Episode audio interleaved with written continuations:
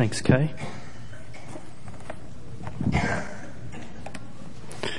Good morning. Good morning, good morning, good morning. How are we all? Well, that's good. Let's pray. Heavenly Father, as we look at your word now, we pray for attentive hearts, attentive ears and, and, and eyes to see the glory of, of you in this passage. Lord, I pray that you would speak through me and that you would e- teach each one of us this morning.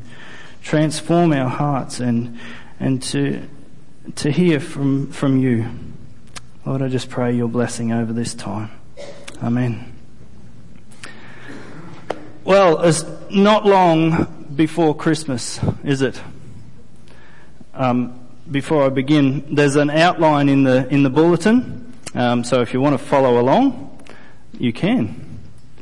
It's not long before Christmas, is it? Who's excited? Who's thinking, I hate December because every sermon starts with not long before Christmas? Have you ever expected a really good Christmas present? Boys, have you ever expected a, a PlayStation or an Xbox or a, a huge Lego set or something like that? And you end up with something like deodorant or, or socks. Girls, have you ever expected Shopkins or I, I should know what girl toys are, shouldn't I? or you end up with, and you end up with, with something like soap. Boring presents. Sometimes Christmas can come with, with such a great expectation attached to it, can't it?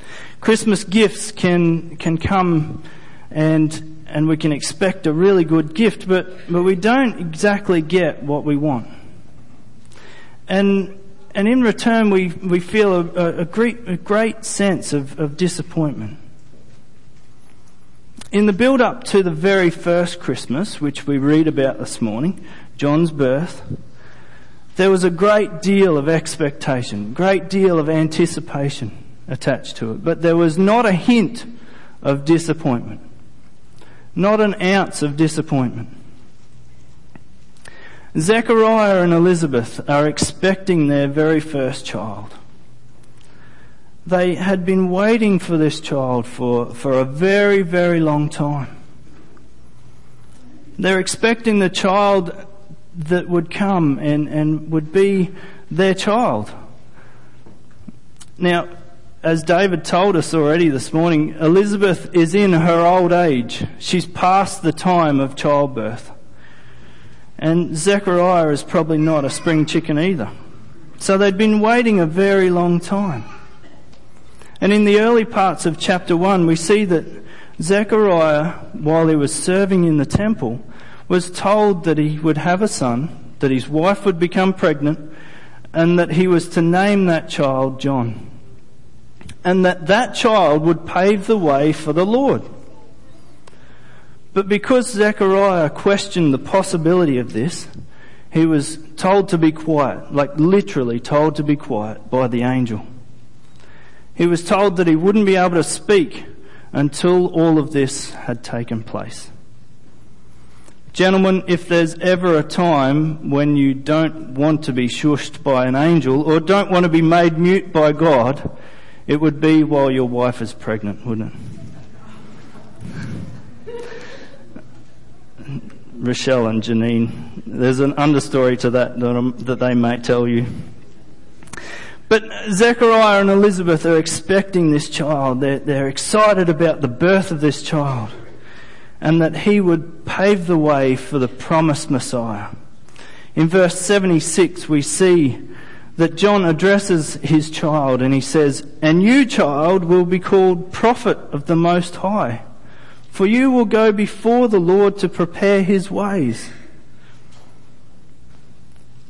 There's an excitement there in those words, isn't it? And even their neighbours had gathered around them because there was an excitement in the air. And all of Israel were expecting the birth of, of not just this child, but the birth of the child that was going to be the Messiah. And they were expecting this child, this Messiah, to, to restore Israel to its former glory. And in the same way, we sometimes get expectant about, about Christmas, don't we? We have songs that announce the arrival, usually in November, the arrival of Christmas, Christmas carols. But there's an air of excitement in the air during December, November, in the build up to Christmas. Everyone loves this, uh, this time of year. Our Israelites would have been excited about the birth of the Messiah. They would have been excited about, about the birth of the, the one that was going to, to pave the way. There would have been talk around the town square and, and around the, the worship centres of when do you think the Messiah is coming? When do you think prophecy will be fulfilled? They were expecting God to come and visit them personally and redeem them. They were expecting God to come and visit them and redeem them. But they'd been waiting a very, very long time. They'd been waiting for, for God to come and, and visit them and redeem them. But Zechariah and Elizabeth had been waiting for, for quite a while for the birth of their first child. But Israel had been waiting for quite a while for the birth of this Messiah. And as David's already, already mentioned this morning, there was prophecy that, that was from 800 years prior. There was also promises given to Abraham that Zechariah mentions that were roughly about a thousand years prior. But there was a time of 400 years between the Old Testament and the New Testament where God was simply silent. There was no prophets. No visits from angels. There was nothing. And so they'd been waiting for a long time. But Galatians 4, 4 and 5 tells us that at exactly the right time, at the fullness of time, God, at the fullness of time had come, God sent forth his son, born of a woman, born under the law, to redeem those who were born under the law, so that we might receive adoption as sons. Even though Israel and, and Zechariah and Elizabeth and Mary had been waiting such a long time, this came at, at the perfect time. At exactly the right time, Christ was born. Do you ever get impatient with God sometimes? When you wait for God to do something, when you wait for God to act, and you're waiting and you're waiting,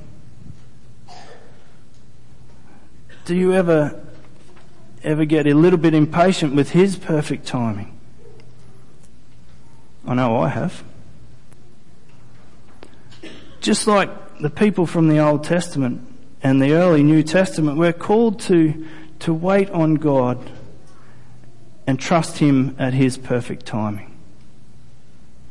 Trust Him at His word and, and, and wait with eager expectation.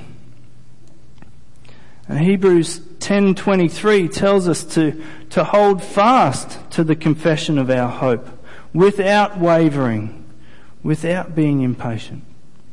For he who promised is faithful. Friends, God is faithful.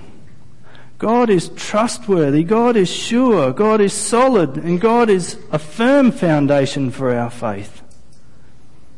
So we can trust Him.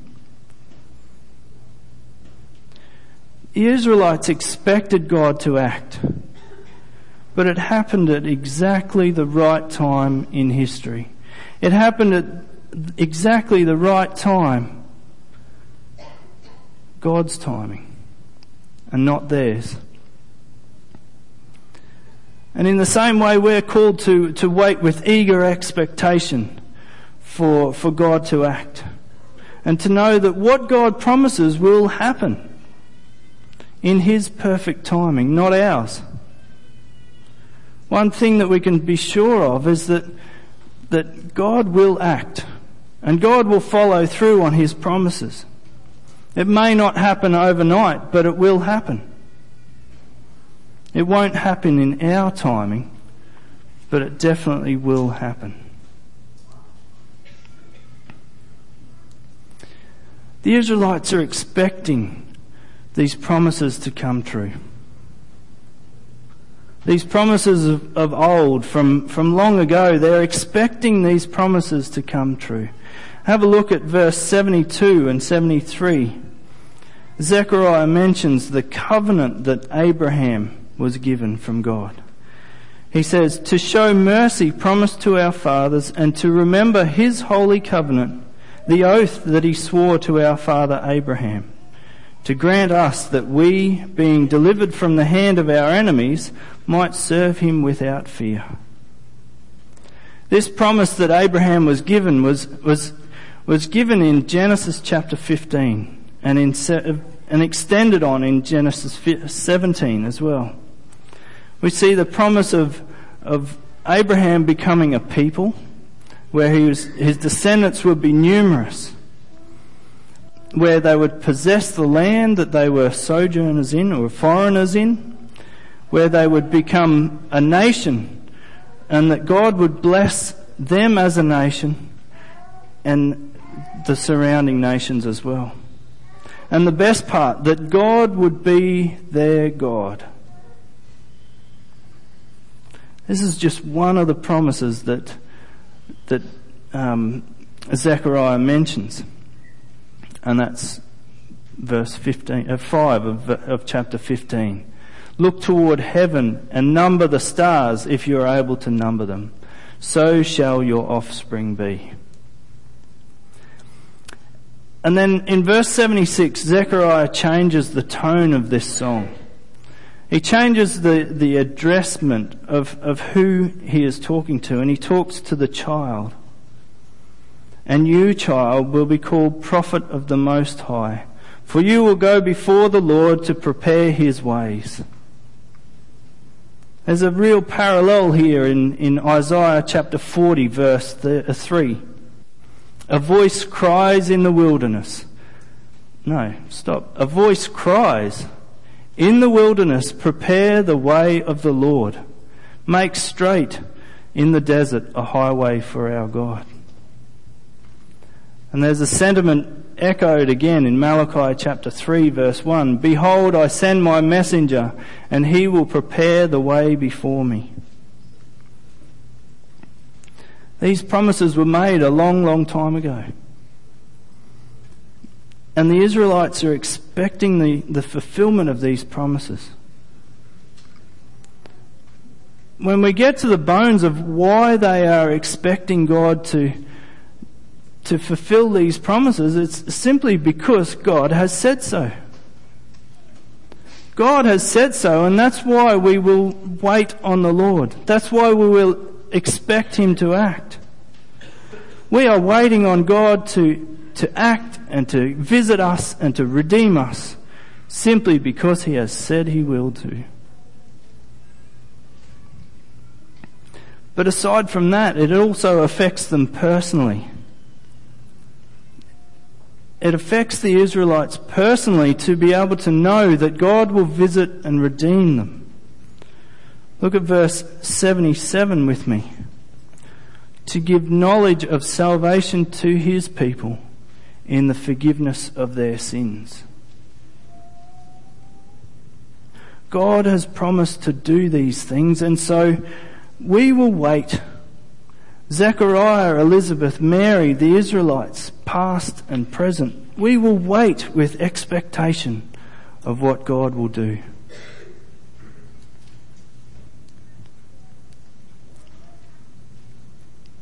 The Israelites are expecting God to come and visit them and redeem them. Have I lost? No, I'm still there. Expecting God to, to come and visit them and redeem them in a political sort of sense. What they're expecting God to come and do is, is to come and overthrow their enemies, namely the Romans, the Assyrians, the Babylonians, the Egyptians, the list goes on of, of Israelite enemies. That he would come and restore the, the kingdom to Israel in a political sort of way. Remove enemies and oppressors and, and allow them to tiptoe through the tulips, serving God without fear in holiness and righteousness all their days. The Israelites are expecting a political Messiah. They're expecting a, a kingly rule here on the earth. And they're expecting to be saved from their enemies. But they really don't know who their enemy is. They really don't know who their true enemy is. And reality did not live up to expectation. What they got was not what they expected. They were expecting a kingly rule here on the earth, but, but what they got was a king who would show his great power by being born as a baby in the most humble of circumstances. The Israelites wanted the restoration of the kingdom of Israel and for it to be the glorious kingdom that it once was. But the real revolution was to take place in men's hearts, not throughout the political arena, not throughout the kingdom. It was to take place in men's hearts that, that there would be peace between God and man. You see, before there can be peace between man and man, or, or, nation and nation, there needed to be peace between God and man first. And so God was able to, to deliver them from their enemies, their spiritual enemies, namely sin and death. In Colossians chapter 1 verse 13 it says that He, being God, he has delivered us from the domain of darkness and transferred us to the kingdom of His beloved Son. We don't realize that we're sitting in darkness when we are. If you're in true darkness, you can't see in front of your face, your hand in front of your face. And if we're living without peace, we, we sometimes don't know it. The, the pursuit of peace or, or the lack of peace can become our new norm. Romans 3:17 says that the way of peace they have not known. This is talking about those in spiritual darkness, those that, that did not know peace, namely peace with God. You see, this is the real reason why the Messiah had to come. Not to restore the kingdom of Israel to its former glory, but to, to restore the kingdom of Israel, the nation of Israel, the people, to God. To restore them to God's kingdom. And this is the real reason that we're reminded of, of Christmas. We're reminded of Christ's birth to, to be reminded that if we have placed Christ at the center of our lives, if we submit to Him as a kingly rule, we can be delivered from darkness and we can know peace. We can know peace, the K N O W. You see, what the Israelites got was far greater than what they had expected. What they got was far greater than what they had expected. But before we start saying, you know, pointing fingers and saying, oh, those Old Testament believers, they're, they're silly, aren't they? We shouldn't do that because the way that they expect God to move and the way that they wait on God for, for generations and generations requires more faith than, than we sometimes exhibit. to, to wait on God for a long time requires a great deal of faith. And so from our position of, of the fullness of the gospel, the good news of Jesus Christ being, being our Saviour, that Christ has come to reign as King. We must be careful not to diminish the, the privilege that we have as Christians. We must be careful not to diminish the fact that we can know we can have salvation. That we can know that we can have peace with God. That we can know that we can have forgiveness of sins and to be removed from the kingdom of darkness and brought into the kingdom of light. What a great privilege that is. From this passage this morning, I want us to, to learn that we can stand on the promises of God in the same way that Zechariah and Elizabeth and Mary and, and all of the Israelites did. That we can stand on the promises that, that God will be with us, that God will return again. Let us expect the return of Jesus. Just as David said in the, the mini sermon this morning. Let us not doubt the things that God has said to us concerning the things of the future. Because just as every promise has been fulfilled so far, those promises will be fulfilled also. But let us also learn one more, more thing from, from Zechariah as well. Don't forget that he was not able to speak for the entirety of his wife's pregnancy. And so, if we hear God speak, or if we, we know that God is going to act, it's better to listen and to take Him at His word, isn't it? William Carey is touted as being the, the father of modern day missions, and he, he coined this great phrase expect great things from God, attempt great things for God. let us expect great things from God. And all the while, attempt great things for God. Let us serve God without fear. Let us serve Him in holiness and righteousness before Him all our days. But also let us live a balanced life of expecting great things from God while attempting great things for God. We have an, awesome privilege at Christmas time where we are able to, to almost speak into the lives of those who the rest of the year would not necessarily listen to a religious or a Christian message. We have an excellent privilege at this time to be able to speak to those who are, are possibly sitting in darkness, who don't know peace, it is a privilege, but I don't know who coined this phrase, but with great privilege becomes, comes great responsibility.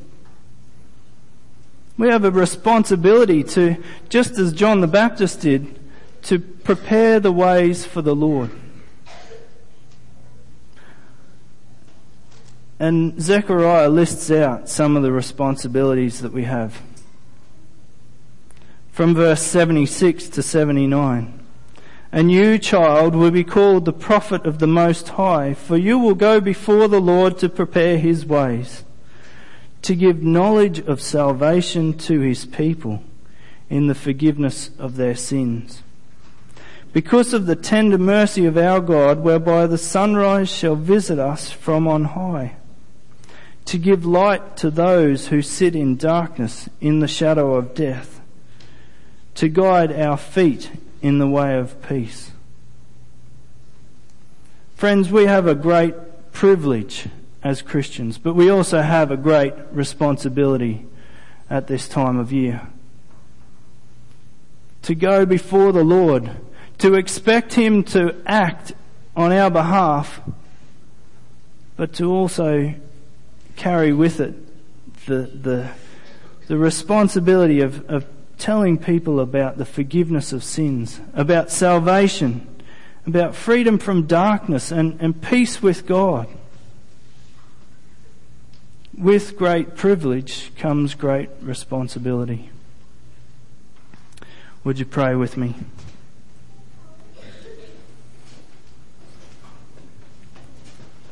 Heavenly Father, we thank you for these words here this morning of Zechariah's words of and, and the expectation that is associated with it.